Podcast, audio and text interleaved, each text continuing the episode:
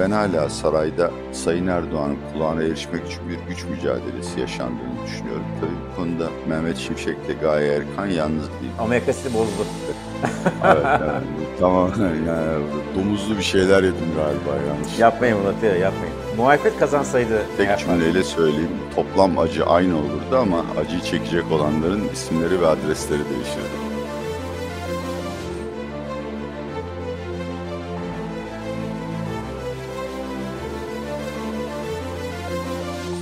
Atiye Bey merhaba, hoş geldiniz. Merhabalar, Amerika Birleşik Devletleri'nden günaydın. Nasıl Amerika?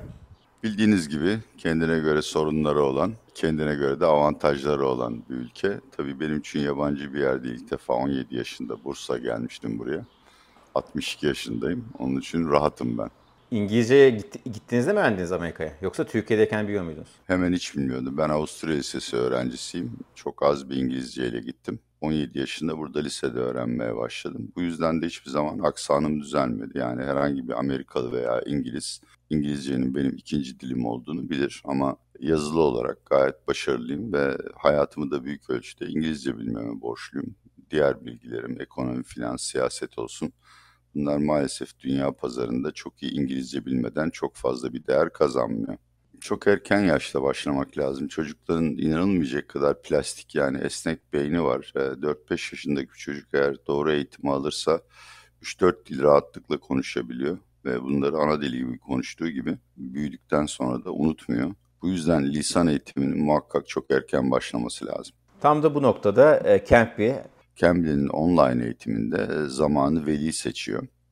Bütün öğretmenler ana dilleri İngilizce ve üstelik bunlar yani pedagojik formasyon almanın ötesinde çeşitli alanlarda uzmanlaşmışlar. Dolayısıyla çocuk eğitim aldığını hissetmiyor bile. Adeta eğlenerek, kendi ilgi duyduğu alanlarda sohbet ederek İngilizcesini geliştiriyor. Benim de iki tane torunum var.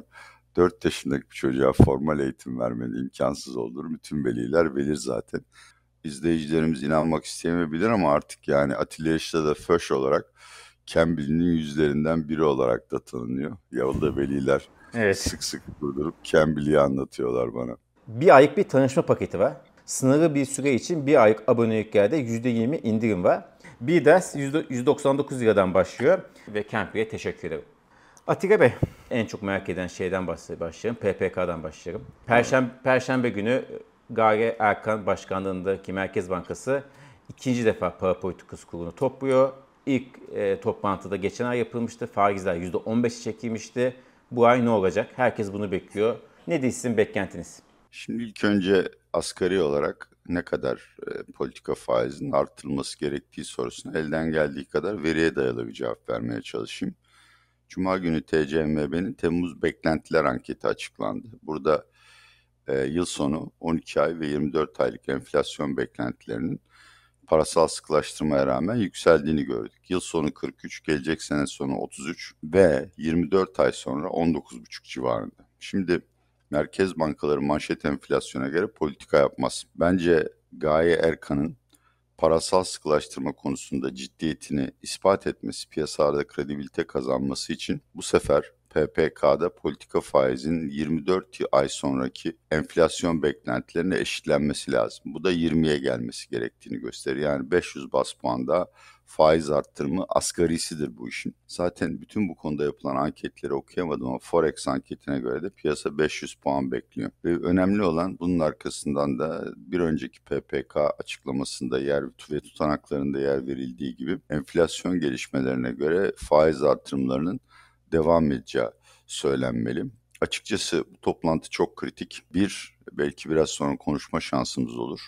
Erdoğan hakikaten her gün attığı sürpriz adımlarla iyimser anlamda bizim gibi muhalifleri ve uzmanları şaşırtıyor. Ama e, Batı ile yakınlaşma, Körfez'den para getirme, bütün bunların yanında en önemlisi para politikasının normale dönmesi. Çünkü para politikasının gerçekten enflasyonla mücadele edecek bir düzeyde sıkılaştırılmadan diğer bütün çabalarınız boşa gider. Yani Türkiye'deki piyasalar dengeye oturmadığı için hiçbir şekilde yabancı yatırım ev hatta yapacağından çok daha azını yapar. Ve bir Nuray Babacan'ın hafta içinde bence çok önemli bir e, haberi çıktı. Burada Erdoğan bu kadar faiz artışından bile çok rahatsız olduğu iddia ediliyor. Bu haber ne kadar gerçek bilemiyorum ama şu kesin. Erdoğan'a öğüt veren bir eski grup vardı. Bunlar yeni ekonomi modelinin taraftarıydılar ve Mehmet Şimşek Gaye Erkan ikilisinden fevkalade rahatsızlar. Ve ben hala sarayda Sayın Erdoğan'ın kulağına erişmek için bir güç mücadelesi yaşandığını düşünüyorum. Tabii bu konuda Mehmet Şimşek ile Gaye Erkan yalnız değil. Benim görebildiğim kadarıyla İbrahim Kalın, e, Hakan Fidan ve muhtemelen güvendiği yabancı çevrelerde Erdoğan'a para politikasında e, çok fazla itiraz etmemesi gerektiğini söylüyorlar. Eğer Erdoğan değiştiğine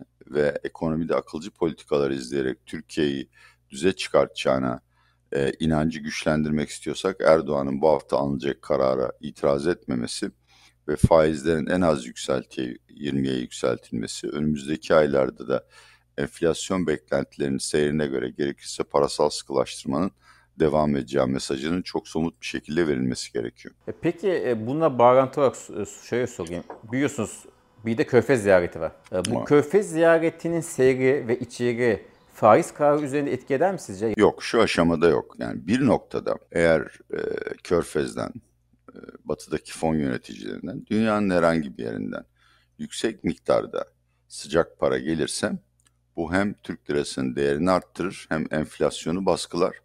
Dolayısıyla para politikasının sırtına düşen yük azalır ama bu aşamada değil. Para politikasının en azından yaz sonuna kadar e, bu yükü tamamen sırtlaması gerekir.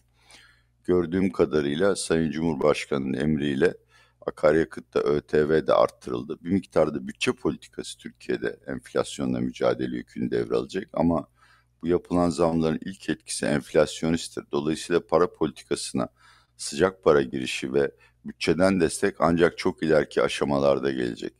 Bu noktada gerçekten para politikası şu anda tek tabanca ve Türkiye'de enflasyonu baskılayacak olan da faizlerin çok daha yüksek seviyelere yükseltilmesi. 300-400 puan da olabilir. Bence e, yapılan artışlardan çok para politikası konusunda rehberlik çok önemli. Yani siz diyebilirsiniz ki işte ben enflasyon belirli bir düzeye ininceye kadar sürekli olarak para politikasında e, faizleri sıkılaştıracağım. 200-200 de gidebilirsiniz, 300-300 de gidebilirsiniz. Burada FED tartışmasında olduğu gibi e, her toplantıda yapacağınız faiz artışından çok e, kullanacağınız metodoloji, nereye varmak istediğiniz ve eğer enflasyonda beklentilerinizin tersine gelişmeler olursa nasıl tepki vereceğinizi piyasaya çok açık bir şekilde uzlaşmanız lazım. Bu yapılabilirse faiz arttırımları sürdükçe miktarının o kadar önemli olmadığı düşüncesindeyim. Yani Mehmet Şimşek ha. ve Gaye Erkan e, G20'ye katılacaklar, Hindistan'a gidecekler. Oraya bakmamız lazım, takip etmek lazım. Ne çıkarıyor orada? Çok önemli, çok önemli. Batılı yatırımcıların ve batılı finans basınının Türkiye hakkında kanaatlerinin iyimsere dönmesi için bu toplantı çok önemli. Adeta Mehmet Şimşek ve Gaye Erkan ilk defa olarak sahneye çıkıyorlar. Bütün sahne ışıkları onların üzerine. Burada eminim mesela e, Sayın Şimşek Janet Yalın'la görüşecek. Başka ikili toplantılar da yapılacak. Ama bence daha önemlisi Mehmet Şimşek ve Gaye Erkan'ı izleyen herkesin Türkiye'nin artık Sayın Erdoğan'ın Vilnius dönüşü uçakta taahhüt ettiği gibi rasyonel politikalarla yöneleceğine inanması lazım. Daha şimdiden sabah gazetesine göre o G20 toplantısından çok büyük umutlar doğdu. İşte Amerika ile ticaret hacmi 100 milyar dolara falan çıkacakmış. Çıkmaz demiyorum ama bunlar çabuk olacak şey değil. Ama Mehmet e, Şimşek ve Gaye Erkan G20 esnasında yaptığı konuşmalarla bir Financial Times'da, bir Wall Street Journal'da, bir Washington Post'ta olumlu birkaç yoruma yol açarlarsa bunun Türkiye'yi çok yakından takip etmeyen sermaye çevreleri tarafından değeri çok büyük olur. Şöyle bir örnek vereyim. E, Berat Albayrak abim de kızmasın kendisini ne kadar sevdiğimi çok iyi biliyorum. E, ben maalesef kendisinin ilk e, ABD ziyareti ve Londra'da yatırımcılarla yaptığı telefon konuşmasından sonra katılımcıların birkaç tanesiyle konuşma şeyine mahkum edildim. Yani onlar bana bilgi verdiler. Çok kötü performansı vardı. Bunun da ötesinde çok itici böyle aşırı gururlu, kibirli bir performansı vardı ve bence bütün bu performans da pek çok fon yöneticisinin Türkiye'ye çok daha yakından bakmasını engelledi. Ben Mehmet Şimşek'i tanıyorum. O eminim yatırımcılarla çok daha iyi bir diyalog kuracaktır. Gaye Erkan'ın da bir yatırım bankacısı olarak formasyonuna hiçbir şekilde söyleyecek sözüm yok. Ama merkez bankacılığı konusunda özellikle Türkiye'nin şartlarına mahsus merkez bankacılığı konusunda ne kadar bilgili, ne kadar yatırımcıları ve e, finans basınını e, etkileyebilecek bunu bilemiyorum. Ama dediğim gibi yani benim açımdan Batı parası açısından, Batı bankalarının Türkiye'ye verdiği kredilerin miktarı açısından G20 en az körfez ziyareti kadar büyük önem arz ediyor. Bir de tabii şöyle bir şey var tabii onu da belirtmek lazım. Şu anda bu politika uygulanıyor ama yerel seçimler yaklaştığında tersi bir politikaya da geçebiliriz. Yine genişlemeci bir politikaya geçebiliriz. Ee, özellikle anket ve seçim yaklaştıkça. Onun da tabii bir tahribatı olabilir. Yani öyle bir risk de var henüz. Yani bunun böyle 9 ay seçime kadar devam etme orası çok yüksek değil sanki. Sonuçta bir seçim var. Evet orada o Erdoğan'ın bazı e, meşru olmayan opsiyonları var. Yani bir e, muhalefet HDP zannederim yine HDP oldular. İyi Parti e, ve CHP AKP ile rekabet edip kazanma şansları yüksek olan büyük ellerde ayrı ayrı aday çıkartırlarsa Erdoğan pek ekonomi politikalarını değiştirmek zorunda değil. İkincisi İmamoğlu. Üçüncü dava açıldı. E, siyasi yasak getirerek bertaraf edilebilir. Hatta bu yolla Ankara e, ve İzmir'e dokunmalarında fayda getirmez de Akdeniz kıyısında CHP ait olan belediyeler de tasfiye edilip kayyum atanabilir. Bunların olmasını istemem tabii ki. Yapacağını da söylemiyorum Erdoğan. Ama sırf seçim kazanma kaygısıyla Erdoğan'ın rasyonel ekonomik politikalardan döneceğini düşünmek o kadar da basit ve doğru bir çözüm değil. Hiç hoş olmasa da seçimleri kazanabilecek başka yolları var. Bence Erdoğan bu politikadan geri dönüp eski genişlemeci politikaları mı deneyeyim yoksa başka yolları mı deneyeyim sorusunun cevabını vermek için sonbahar bekliyor. Bir, dışarıdan ne kadar para gelecek? İki, mesela AB ile bir yol alınabilecek mi?